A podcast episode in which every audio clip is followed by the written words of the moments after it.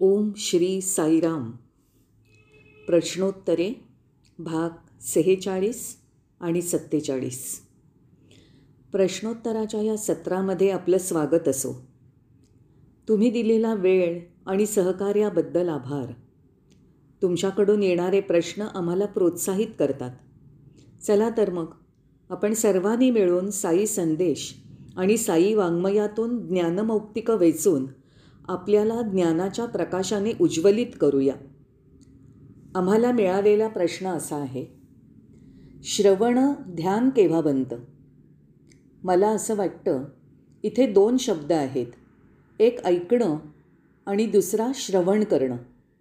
आपण सर्व प्रकारच्या बातम्या ऐकतो सर्व प्रकारचे ध्वनी ऐकतो. आपण जे काही ऐकतो त्याकडे फारसं लक्ष देत नाही. आपल्यासाठी ती एक सहज गोष्ट असते. तो आवाज तुमच्या कानावर पडतो आणि तुम्ही तो ऐकता. समजा कोणी खूप मोठ्यांदा बोलत असेल तर साहजिकच तो आवाज तुमच्यापर्यंत पोचतो. तुम्ही तो ऐकता पण तुम्ही त्याकडे लक्ष देत नाही. दुसऱ्या शब्दात सांगायचं तर ते आवाज तुमच्यासाठी सहज घडणारी गोष्ट असते. त्या आवाजांकडे तुम्ही लक्ष देण्याची गरज नसते. पण जर तुम्ही एखाद्या भाषणाला एखाद्या चांगल्या वक्त्याच्या भाषणाला किंवा संतांच्या किंवा आपल्या भगवान बाबांसारख्या एखाद्या सत्पुरुषाच्या प्रवचनाला गेलात तर तुम्ही नुसतं ऐकत नाही. तुम्ही ते गांभीर्याने लक्षपूर्वक ऐकता. तुम्ही असं जे ऐकता चांगल्या हेतूने ऐकता ते श्रवण आहे. हे श्रवण कधीही वरवरचं नसतं कारण त्याला एकाग्रता असावी लागते. लक्ष पूर्णपणे त्याच्यावर केंद्रित करणं आवश्यक असतं. या श्रवणासाठी तुम्हाला त्या विषयात गोडी असणं आवश्यक असतं. तुम्ही जे श्रवण करता ते सांगणाऱ्या व्यक्तीविषयी असणाऱ्या तुमच्या भावनांवर हे अवलंबून असतं. जेव्हा तुम्ही एखाद्याचं सांगणं श्रवण करता याचा अर्थ त्या व्यक्तीविषयी तुमच्या मनात नितांत आदर असतो. ती व्यक्ती तुम्हाला अत्यंत प्रिय असते पूजनीय असते आदरणीय असते. श्रवण म्हणजे अवधान एकाग्रता आणि आदर. स्वामी सांगतात ते आपण श्रवण करतो. नुसतं ऐकत नाही ना? आपण श्रवण करतो कारण आपल्याला त्यांच्याविषयी आदर आहे. आपल्याला ते प्रिय आहेत वंदनीय आहेत. आपण त्यांची भक्ती करतो. हा श्रवणाचा अर्थ आहे. आता आपल्याकडे आलेला प्रश्न असा आहे की श्रवण ध्यान कधी बनतं? हा खरोखरच चांगला प्रश्न आहे. आता श्रवण ध्यान कसं बनतं? एकदा बाबांनी असं म्हटलं ही जीवनातील प्रत्येक गोष्ट ध्यान आहे. चालणं बोलणं वाचणं जेवण करणं वाहन चालवणं सर्व काही ध्यान आहे. त्या दृष्टिकोनातनं जर पाहिलं तर श्रवण ध्यान का नाही होणार? जेव्हा तुम्ही जाणीवपूर्वक श्रवण करता आणि देहभान विसरून पूर्णपणे त्यात समरस होता तेव्हा श्रवण ध्यान बनतं कारण ध्यानामध्ये श्रोता अस्तित्वात नसतो अहमचा लय झालेला असतो. ते काय बोलतात यामध्ये तो स्वतःला विसरून जातो. आपल्या हे लक्षात येतं की जेव्हा स्वामी बोलतात तेव्हा आपण त्यामध्ये इतके तल्लीन होऊन जातो की आजूबाजूला काय चाललं आहे याची आपल्याला जाणीवच नसते. आपल्या भोवताली बसलेल्या लोकांची आपल्याला जाणीव नसते किंवा कुठेही काही घडलं तरी आपल्याला ते जाणवत नाही. कारण आपण पूर्णत त्यामध्ये त्यांच्या विषयामध्ये रममाण झालेले असतो. मन आनंदाने गिरक्या घेत असतं. हर्षभरित अवस्थेचा आनंद लुटत असतं. त्या अवस्थेत मन अन्य कोणत्याही दिशेला जात नाही. तुमचं देहभान हरपतं. तुम्ही तुमच्या आजूबाजूचं सर्व काही विसरता आणि तुमचं लक्ष केवळ श्रवणावर केंद्रित असतं. तेव्हा श्रवण ध्यान बनतं आणि ते ध्यान तुम्हाला चैतन्याच्या उच्च स्तरावर घेऊन जातं.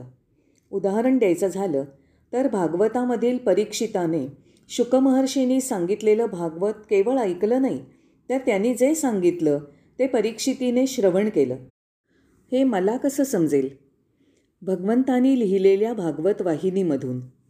तिथे परीक्षित अधिकाधिक ज्ञान प्राप्त करण्यासाठी अत्यंत उत्कंठेने जिज्ञासापूर्वक प्रश्न विचारत होता. तिथे उपस्थित असलेले ऋषी त्याला थांबवण्याचा प्रयत्न करत होते पण ते त्याला थांबवू शकले नाहीत. तो त्यांच्या विनवण्या करत होता याचना करत होता. तो त्यांच्या चरणांना स्पर्श करून अधिक ज्ञान देण्यासाठी अर्जव करत होता. हे महर्षी आपण जाऊ नका. याचा अर्थ असा होता की त्याची इतर कामं त्याच्यासाठी दुय्यम होती. श्रवणाहून अधिक महत्त्वाचं त्याच्यासाठी काहीही नव्हतं. त्याला त्या विषयामध्ये स्वाभाविक आणि सखोल रुची होती. शुकमहर्षी त्यांच्या वाडवडिलांच्या दिव्यत्वाविषयी बोलत असताना परीक्षिती हर्षभराने नाचत होता. शुकमहर्षींना श्रवण करताना तो अत्यानंदाने बेभान होत होता. ही दिव्य बेहोशी होती. ते केवळ ऐकणं नव्हतं तर ते ध्यान होतं. हे काय आहे? हे असं ध्यान ही एक आध्यात्मिक कृती आहे. आज लोक वेगवेगळ्या तऱ्हेने ध्यानाविषयी बोलताना आपण पाहतो परंतु हा ध्यानामधला खरा फरक आहे. खऱ्या ध्यानाची सांगता ध्येयाप्रत पोचण्यामध्ये होते. जेव्हा मनाचा लय होतो तेव्हा तुम्ही निर्विचारी होता. जेव्हा मन रिक्त होतं दुसऱ्या शब्दामध्ये सांगायचं तर अहम पूर्णत नष्ट झालेलं असतं. तिथे मी आणि माझं असं काहीच उरलेलं नसतं. तिथे एका रिकाम्या कपामध्ये एखादं पेय ओतलं जावं तसा विषय रिक्त मनामध्ये ओतला जात असतो. मन रिक्त होऊन जे श्रवण करतं आणि ज्यावर त्याचं पूर्ण लक्ष केंद्रित असतं ते स्वीकारायला सिद्ध होतं. रिक्त किंवा अगाध मन श्रवण करतं कारण ते पूर्वग्रह दूषित नसतं. तसंच त्याचा पक्षपाती दृष्टिकोन नसतो. मनाची कवाडं खुली असतात. त्यालाच मनाचा खुलेपणा म्हणतात. मनाचा खुलेपणा म्हणजे मनाचा रिक्तपणा निर्विचारी मन म्हणजे जेव्हा श्रवण ध्यान बनतं श्रवण ध्यानामध्ये परिवर्तित होतं. जेव्हा वसिष्ठ ऋषी रामाशी बोलत असत तेव्हा राम अत्यंत तन्मयतेने श्रवण करत असे. त्याचं पूर्ण लक्ष त्यांच्या बोलण्यावर केंद्रित करत असे आणि हेच योग वासिष्ठ आहे. तुम्हाला माहितीच आहे की जेव्हा कृष्ण अर्जुनाला भगवद्गीता सांगत होता तेव्हा अर्जुनाने ती नुसती ऐकली नाही तर पूर्ण एकाग्रतेने श्रवण केली. हे आपल्याला कशावरनं समजतं? त्याला पडलेले प्रश्न अत्यंत विश्लेषणात्मक गुणदोष दर्शवणारे आणि व्यावहारिक होते. त्याने कृष्णाला हे प्रश्न विचारले. कृष्णाने केलेल्या विधानांवर अर्जुनाने विचारलेले प्रश्न हे दर्शवतात की त्याला त्या विषयांचं ज्ञान होतं. त्यामुळे त्याचं श्रवण एका प्रकारचं ध्यान बनलं. अशीच गोष्ट जेव्हा जीजस क्राइस्ट शेकडो लोकांना उपदेश करत होते तेव्हा घडली. सर्वजणं त्यांचा दिव्य उपदेश एकाग्रतेने ऐकण्याखेरीज बाकी सर्व काही विसरले. त्याचप्रमाणे कृष्णाचं वेणुगान ऐकताना गोपिकाही देहभान विसरून जात असत. त्या त्यामध्ये हरवून जात असत. त्या काय करत होत्या आणि त्यांना काय करायचं आहे याचंही त्यांना भान राहत नसे. हे श्रवण आहे आणि हे श्रवण म्हणजेच ध्यान आहे. मला वाटतं आता तुम्हाला हे स्पष्ट झालं असावं. धन्यवाद. आता पुढील प्रश्न पाहूया. एखादी व्यक्ती सहजतेने मोठा खडक फोडू शकते तर दुसरी व्यक्ती मोठा खडक फोडू शकत नाही. हे कसं काय? दोघांकडे खडक फोडण्यासाठी हातोडा आहे. तो खडक फोडण्यासाठी दोघंही त्यावर हातोड्याचे घाव घालत आहेत एकाचा खडक फुटतो एकाचा फुटत नाही. त्या दोघांमध्ये फरक काय आहे? एकाला यश येत नाही कारण त्यांनी हातोड्याचे घाव घालायला नुकतीच सुरुवात केली आहे म्हणून तो खडक लगेच फुटत नाही. या उलट दुसऱ्याचा खडक लगेचच फुटतो कारण त्याच्या अगोदर बऱ्याच जणांनी त्या खडकावर हातोड्याचे घाव घातलेले असतात. त्यामुळे तो खडक फुटण्याच्या अवस्थेत असतो. या मनुष्याचे घाव अंतिम घाव असल्याने तो खडक लगेच फुटतो. तो अंतिम घाव असल्यामुळे वर करणी असं दिसतं की त्याने तो एका घावात फोडला. मार्कंडेयासारख्या महर्षींनाही सहजासहजी मोक्षप्राप्ती झाली नाही. त्यासाठी त्यांना हजारो वर्ष लागली. मग प्रल्हादाला सहज मोक्षप्राप्ती कशी झाली? आणि बालपणातच त्याला ही जाण होती हे कसं काय? त्यांच्यात काय फरक आहे? हे प्रश्न नारदांना विचारल्यावर त्यांनी सांगितलं की प्रल्हाद आज छोटासा बालक असेलही. तुम्हाला तो बालक दिसत असेल. तुम्हाला त्याचे पूर्वजन्म काय होते हे माहीत नाही. त्याने त्याच्या पूर्वजन्मात कशा प्रकारचं तप केलं कशी तपश्चर्या केली हेही माहीत नाही. त्याची परमेश्वरासाठी असलेली व्याकुळता ध्यास तुम्ही जाणत नाही. आज तो तुम्हाला लहान बालकाच्या रूपात दिसतोय. आज त्याला अल्पकाळात मोक्षप्राप्ती झाल्याचे तुम्ही पाहता. पण प्रल्हादाने संपादन केलेला मोक्ष ही एका दिवसाची गोष्ट नाही ही अल्पकालातील प्राप्ती नाही. पूर्वजन्मांमध्ये ही प्रक्रिया सुरू झाली होती. त्याच्यामध्ये प्रदीप्त झालेल्या दिव्यत्वाचा शोध घेण्याची भावना आणि प्रक्रिया जन्मामागून जन्म सुरू राहिली. जेव्हा त्याने प्रल्हादाचा जन्म घेतला तेव्हा ती कळसाप्रत पोचली आणि त्याची परिणती आत्मसाक्षात्कारात झाली. मार्कंडेय महर्षींच्या बाबतीत बोलायचं तर त्यांचा प्रवास वेगळा आहे. त्यांनी आत्मशोध घेण्याला नुकतीच सुरुवात केल्यामुळे त्यांना खूप दूरचा पल्ला गाठायचा होता. हा त्या दोघांमधला फरक आहे. नारदाने त्या प्रश्नावर दिलेलं हे स्पष्टीकरण भगवान बाबांनी स्वतः कथन केलं. आपण असा निष्कर्ष काढला पाहिजे की आज आपण भगवानांच्या चरणकमलांशी आहोत. काही लोक म्हणतात की ते प्राथमिक शाळेत प्रवेश मिळाल्याने बालवयातच बाबांकडे आले. काही जण माध्यमिक शाळेत प्रवेश घेऊन आले तर काही जण विद्यापीठाचे विद्यार्थी आहेत. तर आपण सर्वजण मोठे झाल्यावर म्हणजेच आपल्या जीवनाच्या सायंकाळी बाबांकडे आलो. जीवनातील अनेक डाव खेळून झाल्यानंतर आलो असं तुम्हाला कदाचित वाटत असेल पण ते तसं नाही. इथले विद्यार्थी आज आपल्याला मुलांच्या रूपात दिसत असतील पण केव्हापासून आणि किती जन्मांपासून ते भगवानांच्या दिव्य सान्निध्यात राहण्यासाठी प्रयत्न करत असतील भगवानांच्या निकट राहण्यासाठी प्रार्थना करण्यात त्यांनी किती जन्मखर्ची घातले असतील. जन्मानुजन्म त्यांनी तप केलं असेल अथक प्रयत्न केले असतील ते आज सफल झाले असून त्याचं फलस्वरूप म्हणजे आपल्याला दिसणारी ही तरुण मुलं. विशिष्ट वयापर्यंत पोचल्यानंतर आपल्यासारख्या प्रौढावस्थेतील काही लोकांना कदाचित असं वाटेल की हा माझा जीवनाचा संध्याकाळ आहे. काहीजणं कदाचित म्हणतील की हा माझ्या जीवनाचा अंतिम चरण आहे. नाही पण तुम्ही असा विचार का करता? आपण आता श्रीगणेशा करू शकतो. आता आपण जे करू ते कधीही नष्ट होणार नाही. आज आपण जे करू ते कधीही व्यर्थ ठरणार नाही. त्याच्यासाठी एक उदाहरण दिलं आहे. कॉमर्स अकाउंट्सच्या विद्यार्थ्यांना हे माहीत असेल. मागील पानावर केलेली नोंद पुढील पानाच्या अग्रस्थानी आणली जाते. येथील अंतिम नोंद ही पुढील पानावर अग्रक्रमांकावर असते. त्याचप्रमाणे आपण प्रगतीच्या आणि उन्नतीच्या पुढच्या टप्प्यावर जाऊ तेव्हा आपल्याला मुळाक्षरांपासून सुरुवात करण्याची गरज नाही. यासाठी स्वामींनी एक उदाहरण दिलं आहे समजा एखादा मुलगा दहावीमध्ये अनुत्तीर्ण झाला याचा अर्थ असा नाही की त्याला आता आठव्या इयत्तेत जावं लागेल. तो जिथे अगोदर होता तिथे म्हणजेच दहाव्या इयत्तेपासूनच तो पुन्हा सुरू करेल. त्याप्रमाणे आपल्यालाही आपला प्रवास आपण ज्या ठिकाणी थांबवला किंवा सोडला तिथूनच पुढे सुरू करायचा आहे त्यामुळे वैफल्यग्रस्त किंवा नाउमेद होण्याचा प्रश्नच येत नाही. धन्यवाद. साईराम. ओम श्री साईराम. प्रश्नोत्तरे भाग सेहेचाळीस आणि सत्तेचाळीस. प्रश्नोत्तराच्या या सत्रामध्ये आपलं स्वागत असो. तुम्ही दिलेला वेळ आणि सहकार्याबद्दल आभार. तुमच्याकडून येणारे प्रश्न आम्हाला प्रोत्साहित करतात. चला तर मग आपण सर्वांनी मिळून साई संदेश आणि साई वाङ्मयातून ज्ञानमौक्तिकं वेचून आपल्याला ज्ञानाच्या प्रकाशाने उज्ज्वलित करूया. आम्हाला मिळालेला प्रश्न असा आहे श्रवण ध्यान केव्हा बनतं? मला असं वाटतं इथे दोन शब्द आहेत. एक ऐकणं आणि दुसरा श्रवण करणं. आपण सर्व प्रकारच्या बातम्या ऐकतो सर्व प्रकारचे ध्वनी ऐकतो आपण जे काही ऐकतो त्याकडे फारसं लक्ष देत नाही. आपल्यासाठी ती एक सहज गोष्ट असते. तो आवाज तुमच्या कानावर पडतो आणि तुम्ही तो ऐकता. समजा कोणी खूप मोठ्यांदा बोलत असेल तर साहजिकच तो आवाज तुमच्यापर्यंत पोचतो. तुम्ही तो ऐकता पण तुम्ही त्याकडे लक्ष देत नाही. दुसऱ्या शब्दात सांगायचं तर ते आवाज तुमच्यासाठी सहज घडणारी गोष्ट असते. त्या आवाजांकडे तुम्ही लक्ष देण्याची गरज नसते.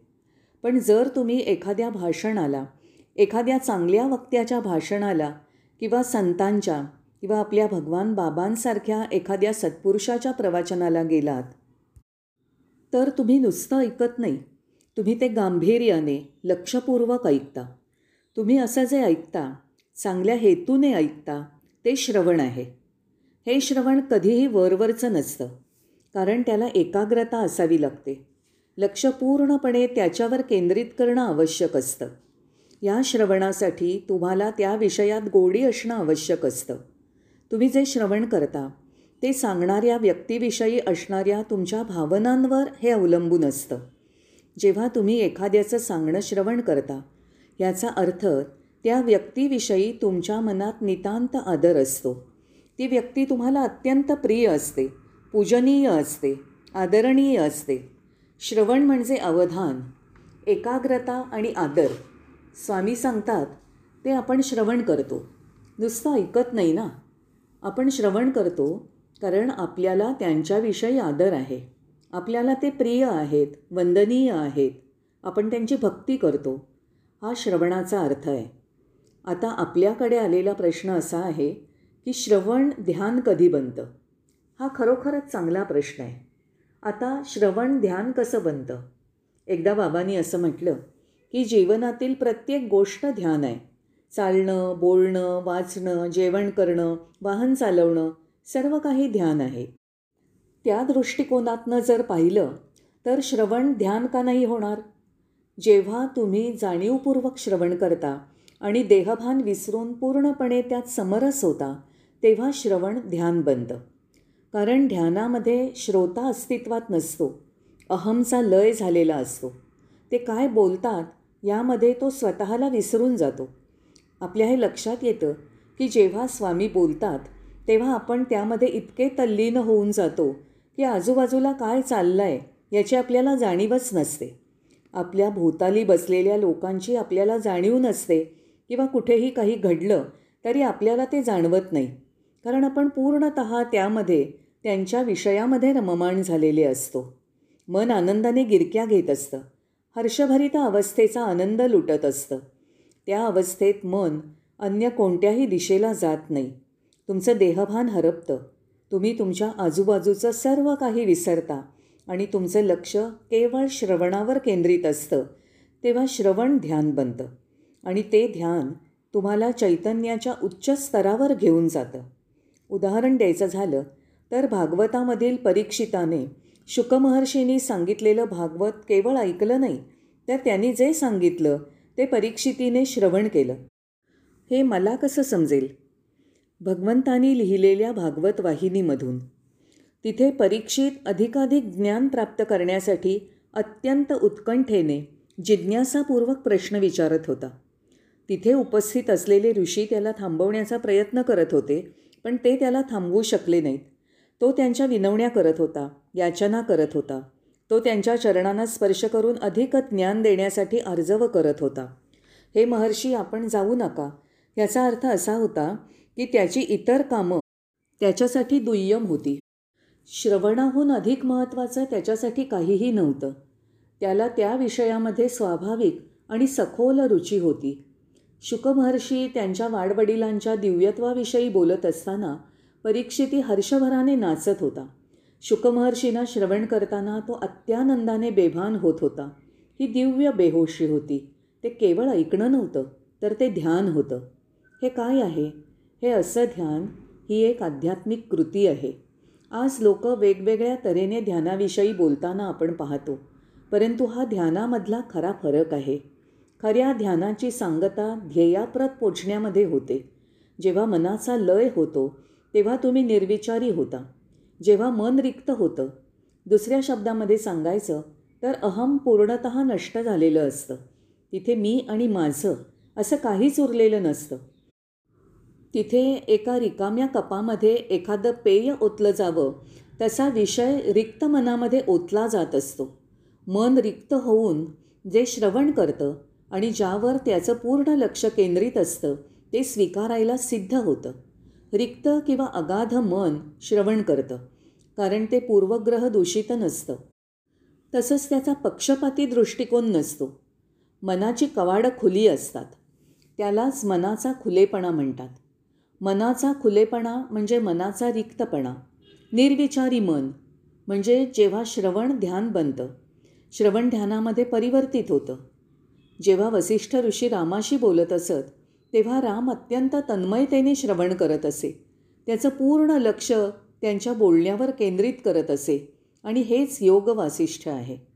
तुम्हाला माहितीच आहे की जेव्हा कृष्ण अर्जुनाला भगवद्गीता सांगत होता तेव्हा अर्जुनाने ती नुसती ऐकली नाही तर पूर्ण एकाग्रतेने श्रवण केली. हे आपल्याला कशावरनं समजतं? त्याला पडलेले प्रश्न अत्यंत विश्लेषणात्मक गुणदोष दर्शवणारे आणि व्यावहारिक होते. त्याने कृष्णाला हे प्रश्न विचारले. कृष्णाने केलेल्या विधानांवर अर्जुनाने विचारलेले प्रश्न हे दर्शवतात की त्याला त्या विषयांचं ज्ञान होतं. त्यामुळे त्याचं श्रवण एका प्रकारचं ध्यान बनलं. अशीच गोष्ट जेव्हा जीजस क्राइस्ट शेकडो लोकांना उपदेश करत होते तेव्हा घडली. सर्वजणं त्यांचा दिव्य उपदेश एकाग्रतेने ऐकण्याखेरीज बाकी सर्व काही विसरले. त्याचप्रमाणे कृष्णाचं वेणुगान ऐकताना गोपिकाही देहभान विसरून जात असत. त्या त्यामध्ये हरवून जात असत. त्या काय करत होत्या आणि त्यांना काय करायचं आहे याचंही त्यांना भान राहत नसे. हे श्रवण आहे आणि हे श्रवण म्हणजेच ध्यान आहे. मला वाटतं आता तुम्हाला हे स्पष्ट झालं असावं. धन्यवाद. आता पुढील प्रश्न पाहूया. एखादी व्यक्ती सहजतेने मोठा खडक फोडू शकते तर दुसरी व्यक्ती मोठा खडक फोडू शकत नाही. हे कसं काय? दोघांकडे खडक फोडण्यासाठी हातोडा आहे. तो खडक फोडण्यासाठी दोघंही त्यावर हातोड्याचे घाव घालतायत. एकाचा खडक फुटतो एकाचा फुटत नाही. त्या दोघांमध्ये फरक काय आहे? एकाला यश येत नाही कारण त्यांनी हातोड्याचे घाव घालायला नुकतीच सुरुवात केली आहे म्हणून तो खडक लगेच फुटत नाही. या उलट दुसऱ्याचा खडक लगेचच फुटतो कारण त्याच्या अगोदर बऱ्याच जणांनी त्या खडकावर हातोड्याचे घाव घातलेले असतात. त्यामुळे तो खडक फुटण्याच्या अवस्थेत असतो. या मनुष्याचे घाव अंतिम घाव असल्याने तो खडक लगेच फुटतो. तो अंतिम घाव असल्यामुळे वर करणी असं दिसतं की त्याने तो एका घावात फोडला. मार्कंडेयासारख्या महर्षींनाही सहजासहजी मोक्षप्राप्ती झाली नाही. त्यासाठी त्यांना हजारो वर्ष लागली. मग प्रल्हादाला सहज मोक्षप्राप्ती कशी झाली?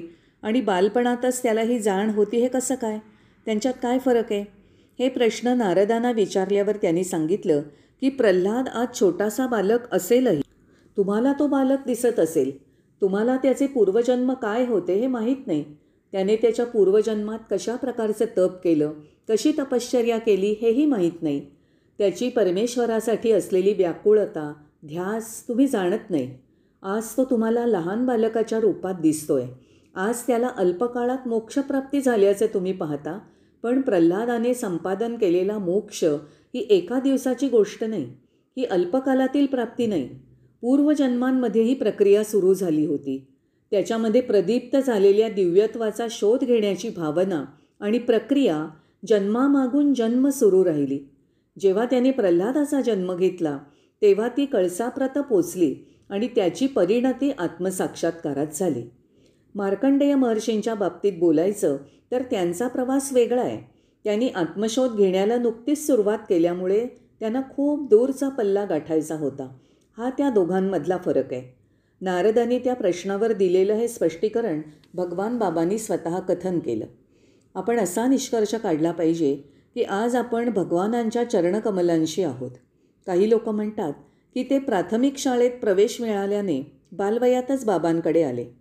काही जण माध्यमिक शाळेत प्रवेश घेऊन आले तर काही जण विद्यापीठाचे विद्यार्थी आहेत. तर आपण सर्वजण मोठे झाल्यावर म्हणजेच आपल्या जीवनाच्या सायंकाळी बाबांकडे आलो. जीवनातील अनेक डाव खेळून झाल्यानंतर आलो असं तुम्हाला कदाचित वाटत असेल पण ते तसं नाही. इथले विद्यार्थी आज आपल्याला मुलांच्या रूपात दिसत असतील पण केव्हापासून आणि किती जन्मांपासून ते भगवानांच्या दिव्य सान्निध्यात राहण्यासाठी प्रयत्न करत असतील भगवानांच्या निकट राहण्यासाठी प्रार्थना करण्यात त्यांनी किती जन्मखर्ची घातले असतील. जन्मानुजन्म त्यांनी तप केलं असेल अथक प्रयत्न केले असतील ते आज सफल झाले असून त्याचं फलस्वरूप म्हणजे आपल्याला दिसणारी ही तरुण मुलं. विशिष्ट वयापर्यंत पोचल्यानंतर आपल्यासारख्या प्रौढावस्थेतील काही लोकांना कदाचित असं वाटेल की हा माझा जीवनाचा संध्याकाळ आहे. काही जणं कदाचित म्हणतील की हा माझ्या जीवनाचा अंतिम चरण आहे. नाही पण तुम्ही असा विचार का करता? आपण आता श्रीगणेशा करू शकतो. आता आपण जे करू ते कधीही नष्ट होणार नाही. आज आपण जे करू ते कधीही व्यर्थ ठरणार नाही. त्याच्यासाठी एक उदाहरण दिलं आहे. कॉमर्स अकाउंट्सच्या विद्यार्थ्यांना हे माहीत असेल. मागील पानावर केलेली नोंद पुढील पानाच्या अग्रस्थानी आणली जाते. येथील अंतिम नोंद ही पुढील पानावर अग्रक्रमांकावर असते. त्याचप्रमाणे आपण प्रगतीच्या आणि उन्नतीच्या पुढच्या टप्प्यावर जाऊ तेव्हा आपल्याला मुळाक्षरांपासून सुरुवात करण्याची गरज नाही. यासाठी स्वामींनी एक उदाहरण दिलं आहे समजा एखादा मुलगा दहावीमध्ये अनुत्तीर्ण झाला. याचा अर्थ असा नाही की त्याला आता आठव्या इयत्तेत जावं लागेल. तो जिथे अगोदर होता तिथे म्हणजेच दहाव्या इयत्तेपासूनच तो पुन्हा सुरू करेल. त्याप्रमाणे आपल्यालाही आपला प्रवास आपण ज्या ठिकाणी थांबवला किंवा सोडला तिथूनच पुढे सुरू करायचा आहे त्यामुळे वैफल्यग्रस्त किंवा नाउमेद होण्याचा प्रश्नच येत नाही. धन्यवाद. साईराम.